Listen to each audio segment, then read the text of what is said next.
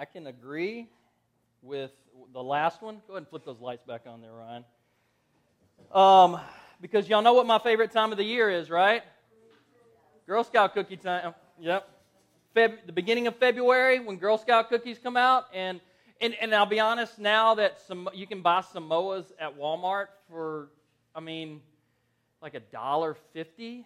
Uh, it makes it hard to be excited about Girl Scout cookies anymore, but they still have some good stuff. So I'm, I'm with that guy um, as far as the, the last one goes. Um, let's start a new series. We're calling it Mood Swingers. And uh, I want to talk about your mood today. What kind of mood did you wake up with this morning? Tired, bewildered. Care to explain? Oh, oh, oh, okay, okay, okay. That's great. what, what else? What, uh, who else? What kind of mood you wake up in this morning? We didn't want to come to work. Come to work for, for some of us is yeah, this is work. It's the greatest job in the world. But uh, yeah, who else? Tired. Yeah. Yeah. I um.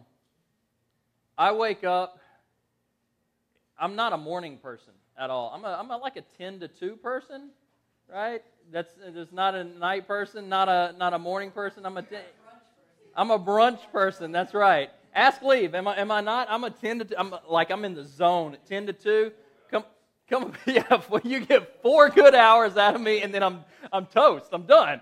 And, and I mean, it's serious though. It's I, I, that's when I think well, and you know that kind of thing. Now, I, I do when I wake up in the morning. I think really well in the morning, but if you want to talk to me, I'm like, oh, I'm still, you know. And and people tell me you, you need to start, you need to drink coffee because I don't drink coffee. I worked at Starbucks, but I love the smell of coffee, but I never drank any of it. In fact, did you know at Starbucks you can get four free drinks on an eight-hour shift? One before you get there, two for each break, and one after you leave. You know what I did?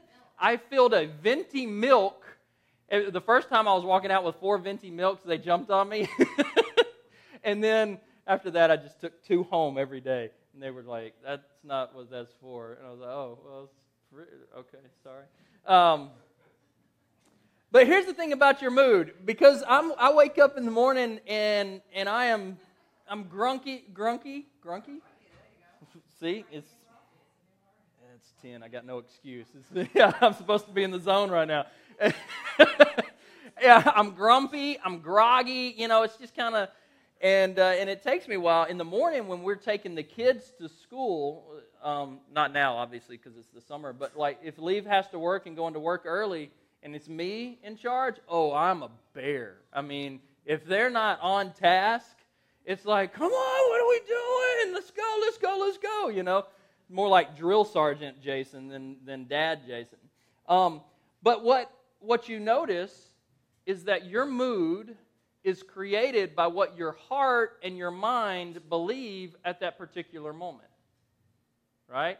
This is why um, when you're tired, you're more influenced by your circumstances and your environment because you, you don't have the, the strength to filter as much.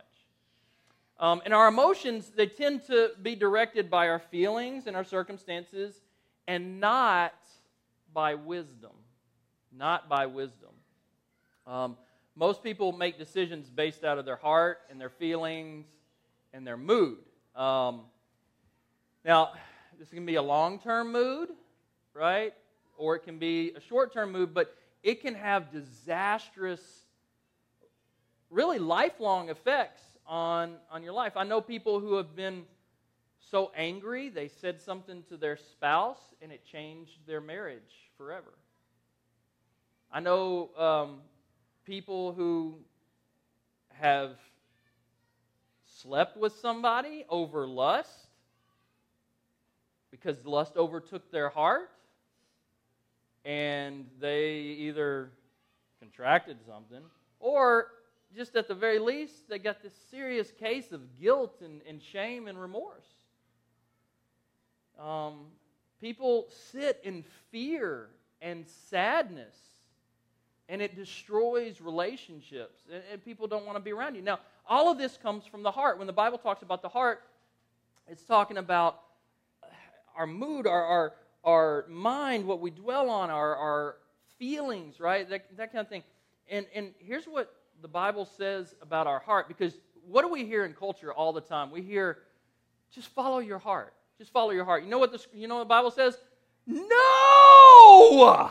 Don't do that. Look at this. Jeremiah 17 9. The heart is deceitful above all things and beyond cure. Now, Jeremiah is not saying that your heavenly father can't cure it. He's saying, you can't fix this. This is a God thing. Right? And then I love this, this next sentence, statement. Who can understand it? Right? Guys, it's like trying to figure out your wife, right? You got it nailed down, and then everything changes the next day. Why? Because of their mood. Right? It's just it's crazy. Should I just wrap this up so we can y'all can just beat me now? Yeah. yeah, I got half of it right, right? No, but I understand this last sentence. Who can understand it? Because when when you when I say something that I shouldn't say, which happens very rarely, y'all know me, right? It's very rare. The first thing I think is, oh, what did I say? Why did I say that? What was I thinking? I'm doing what Jeremiah is saying here. Who can understand it? What? I don't understand why I did that, why I said that. Jesus, Mark 7, verse 21 through 23.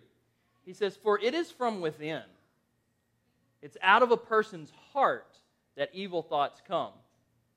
Now, most of these, all right, we, we probably can't relate to until we get towards the end sexual immorality, theft, adultery, greed, malice, deceit, lewdness. All right, we're all good. But then, envy, slander, arrogance, and folly. I mean, folly just covers all the bases, doesn't it? It's just like, well, whatever we didn't cover, there's folly. Oh! And Jesus says, all these evils come from inside and defile a person. Satan doesn't cause you to sin. He tempts you to sin. You know, when we're driving down, and as a guy, you're driving down the road, and it's, did y'all know that this is the first Sunday of summer? Did, officially? How ridiculous is this, right? So this is when Bud Light and all these all these beer com- commercials put scantily clad women up on billboards as you're driving down the interstate, right? And I got to sit here and do this and put the visor down and just kind of look between my, my windshield wiper and the, and the dashboard kind of thing so that I'm, I'm not tempted. But Satan doesn't cause me to sin. That comes from right here. Right? And, and emotions are complicated. And I'm not, I'm not just talking about like in the personal sense, like, you know, you're having a bad day. And as a husband, I'm like, okay, I can fix this for leave. And then, and then you know, you, you, you just try and it's just like, Wah! right? No fixing, just listen, right? She's not like that. She's loving, she's caring. Um, but I don't mean like they're complicated in the personal sense, but they're they can be complicated in, in a godly sense. Um, because some emotions are sinful. Just having them in your heart, some emotions are sinful. Lust, right? Jesus says, you look lustfully at another person, you're committing adultery. I mean, I got all kinds of friends. They're not here in the church. They're like, eh, just look, but don't touch. No, don't look because looking leads to touching, right? The Bible says that the only person we can lust after is our spouse. Okay? So, wives, your husbands will really appreciate that. Okay? Lust after your, your husband. All right? Some emotions are sinful if you act upon them. Okay? Arrogance. Arrogance. There is a, a fine line between the difference of confidence and arrogance.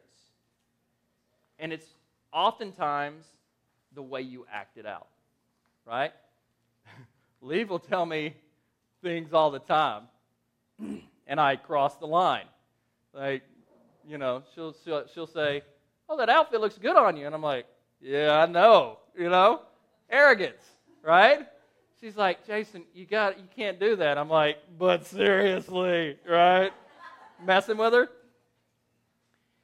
So the way you act them out can sometimes be sinful. And then there's some emotions that are sinful if you act upon them in an incorrect manner.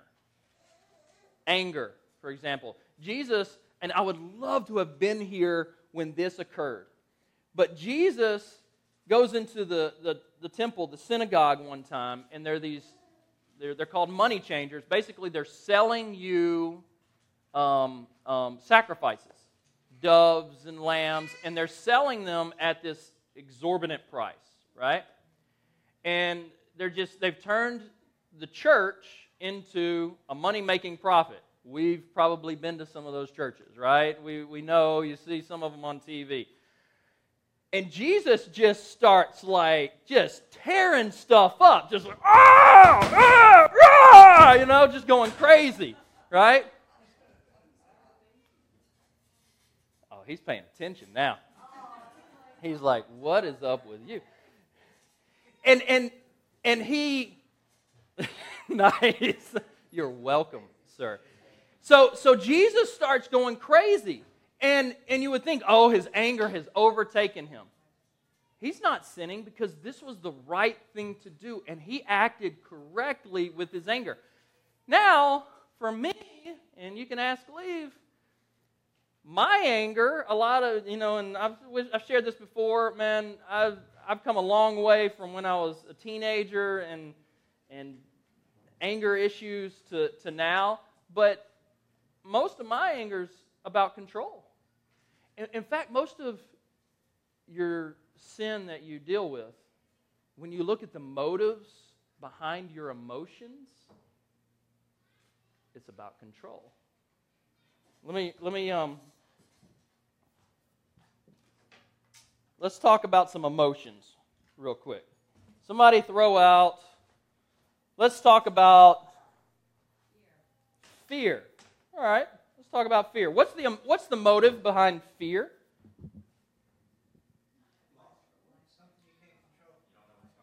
Loss of control, right?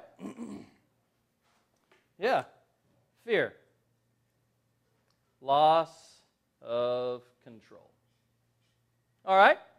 Uh, let's talk about, and this is, you know, fear is, is worry, anxiety, right? But let's, let's go a little bit more specific on that one, even. Because our generation, and I'm just above the millennial generation, right? I'm a few years above that. Uh, and but our my generation and the millennial generation deal deal with something even more specific: social anxiety.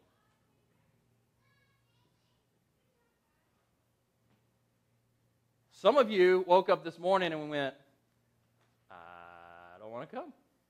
Don't want to go to church. And you're wrestling with God, right? And you say, ah. what's the motive behind this? It's similar to this, but just a little bit more specific. It's a loss of control of your environment.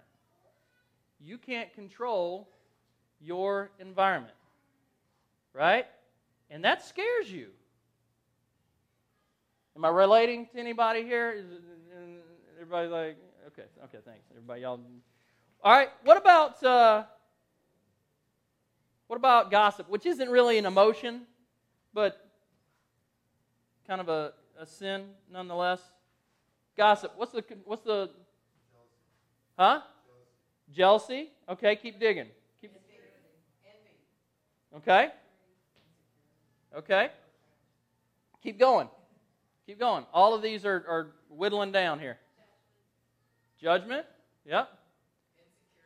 Insecurity. Yep. And what you're trying to do when you gossip about somebody is you're trying to have control and power over them in what you say. What about greed?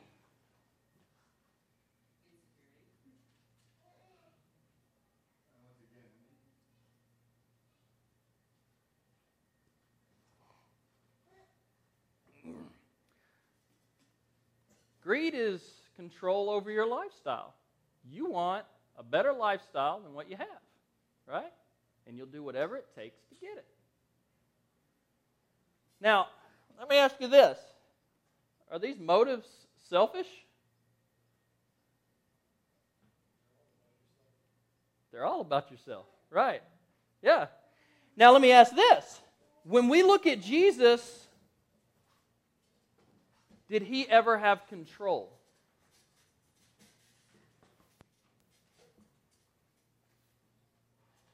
Oh, pastor's asking like a real hard question now. You can't just say Jesus and it's the answer. Did he have control? He never had control. He could have had control, just like we can have control.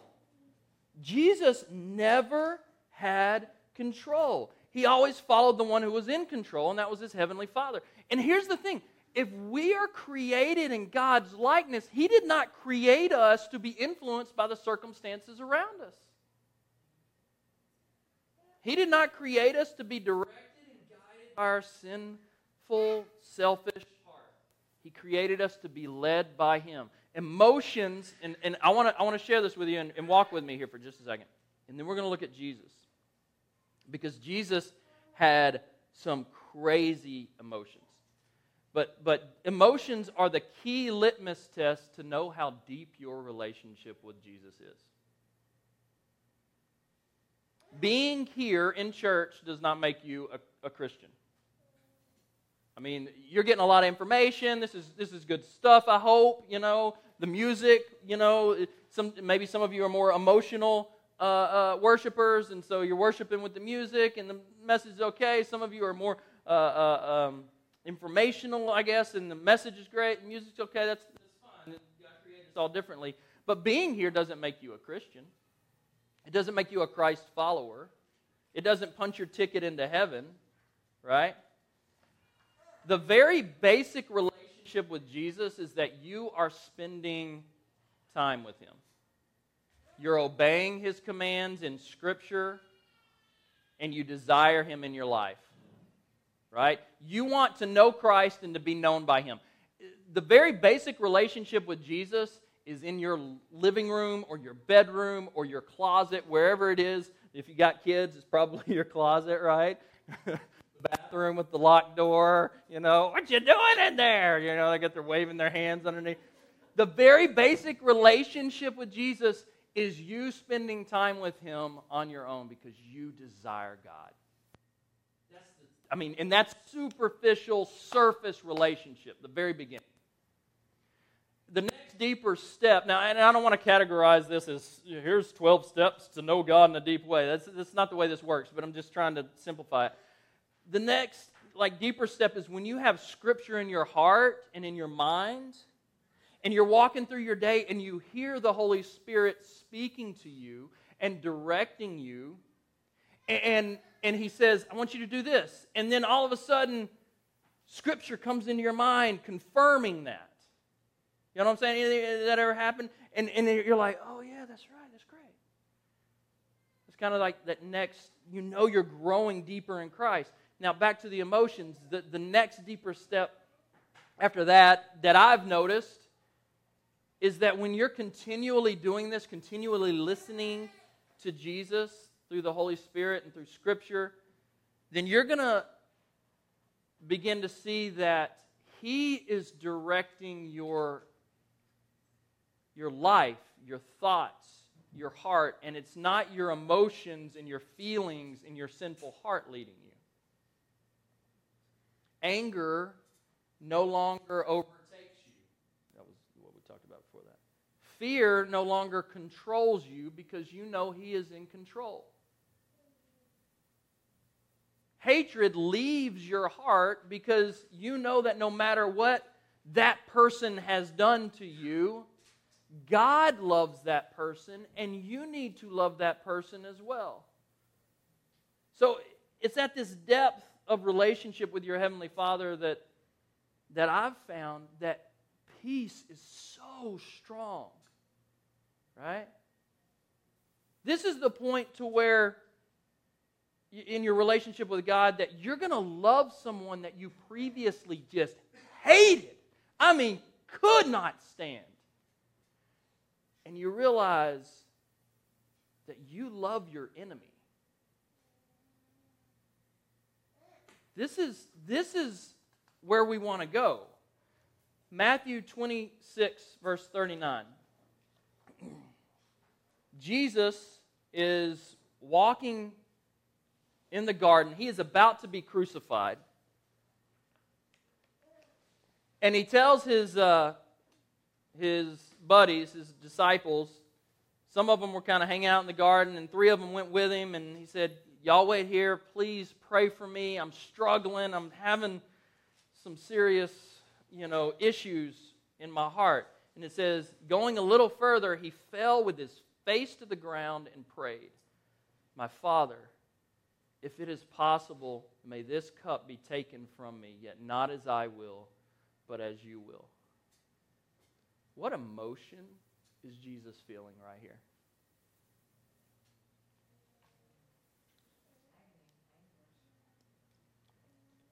Agony. Yep. Anguish.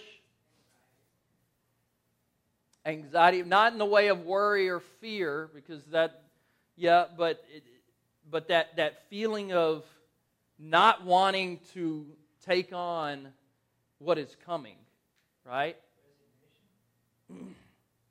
Well, with that last sentence, that last, uh, yet not as I will, but as you will, yes, he has resigned himself to do what his Father has told him. This is an emotion we've never experienced, I would bet. Scripture says he cries blood. This is an actual medical condition that when stress is so overwhelming that you can cry blood. This is stress, serious stress. And, and this is one of those emotions that, as I talked, said earlier, it's okay to have, but it's not okay to act upon because it would be against God's will. Now, you jump to chapter 27, and Jesus is on the cross, verse 39 through uh, 44. And you see all these people talking to him. And you can imagine his emotions. Verse 39, it says, Those who passed by hurled insults at him, shaking their heads and saying, You who are going to destroy the temple and build it in three days. That's, uh, they didn't understand that he wasn't talking about the physical temple. They was talking about Jesus was going to rise again in three days and, and do the exact same thing that giving sacrifice at the temple did. You who are going to destroy the temple and build it in three days, save yourself. Come down from the cross if you're the Son of God. And in the same way, the chief priests, the teachers of the law, and the elders, they mocked him. He saved others, they said, but he can't save himself. He's the king of Israel. Let him come down now from the cross and we'll believe in him. He trusts in God. Let God rescue him. Let God rescue him now if he wants him. For he said, I am the Son of God. And in the same way, the robbers who were crucified with him also heaped insults on him. He had two robbers, one on either side of him. These feelings and the people that were surrounding him at the cross they're telling him, Don't do it. You're the Son of God. You don't have to die here. And the Holy Spirit is in his heart and his mind saying, I need you to die for these people. I need you to give your life for them. And, and it mentions the thieves in Luke chapter 23, verse 39 it says, One of the criminals who hung there hurled insults at him. And here's the insult He says, Aren't you the Christ? Save yourself and us. Right? There's no selfish motivation there, right? Dude, you were healing people. Come on. What's just help us out here. Help a brother out. Same thing. And you can, Jesus was fully human and fully God. Okay, uh, in cult, in our in theological culture, the pendulum swings back and forth on that. Right now, it's swinging more to fully God than fully human, right? And sometimes it swings more to fully human than fully God. But but right now we're there. But he was equal parts, fully human, fully God, right? It says so in the beginning of Matthew, Mark, Luke, and John. So Jesus is not above, like, oh, I got this. I'm on the cross. I hear you. You're not gonna. You're not gonna tempt me. You can't. You know. He's feeling it, and he knows that he could call down angels. They'd come and get him. They'd pull him off the cross. He's he's good right then and there. But here's what would happen after that. If he got down off the cross, he would have eventually died just like us. But before he even dies, he would have been miserable for the rest of his life because he disobeyed his father. Knowing Scripture and listening to the Holy Spirit is the only way to live your life. If you want to live your life to the fullest potential, right? You hear that all the time. You want to live your life to the fullest potential? Don't take this pyramid scheme. Don't follow this seven step money making, you know, whatever. Follow Christ. If Jesus doesn't do this, we're not forgiven. If Jesus doesn't do this, we are ruled by impossible rules and law. if Jesus doesn't do this, we don't go to heaven. if you do not love God with all your heart and desire Him, you're going to be miserable internally all your life. I know people who don't even realize they're miserable. I see how miserable they are. And they don't even see it. They're just trying to find something. They just, it's not right in their life, and they jump from one thing to another. They just have never experienced God's peace. And they're living out of that evil heart. And they're living out of the feelings that come from that. Wisdom only comes from Jesus. Wisdom is doing the right thing. Wisdom brings godly long term results. Wisdom comes from reading and studying Scripture spending time in prayer, listening to the Holy Spirit. Not here. I'm, I'm so glad you're all here. This is part of your life with Christ. But it occurs in the quietness of your closet or your bedroom or your living room when it's just you and God. God brings that wisdom and He teaches you and He begins to take you from being an emotion driven person to being a godly, Christ driven person. Let me pray for us. Father, I know that many of us struggle with this uh, in our church. Every one of us struggle with it in some way, shape, form, or fashion. So for each one of us, take us and help us to recognize and identify I'm being driven by my emotions right now. I'm being driven by the circumstances around. Father, we pray that you tell us, show us, and then help us to focus on you so that we can be driven and guided and led by you, so that we can make the right decision, so that we can see people come to know you as their Lord and Savior so that we can be an influence and an example to those around us. Father, we pray that you will be so involved in our lives that we'll see an immediate change this week. We ask this in Jesus' name.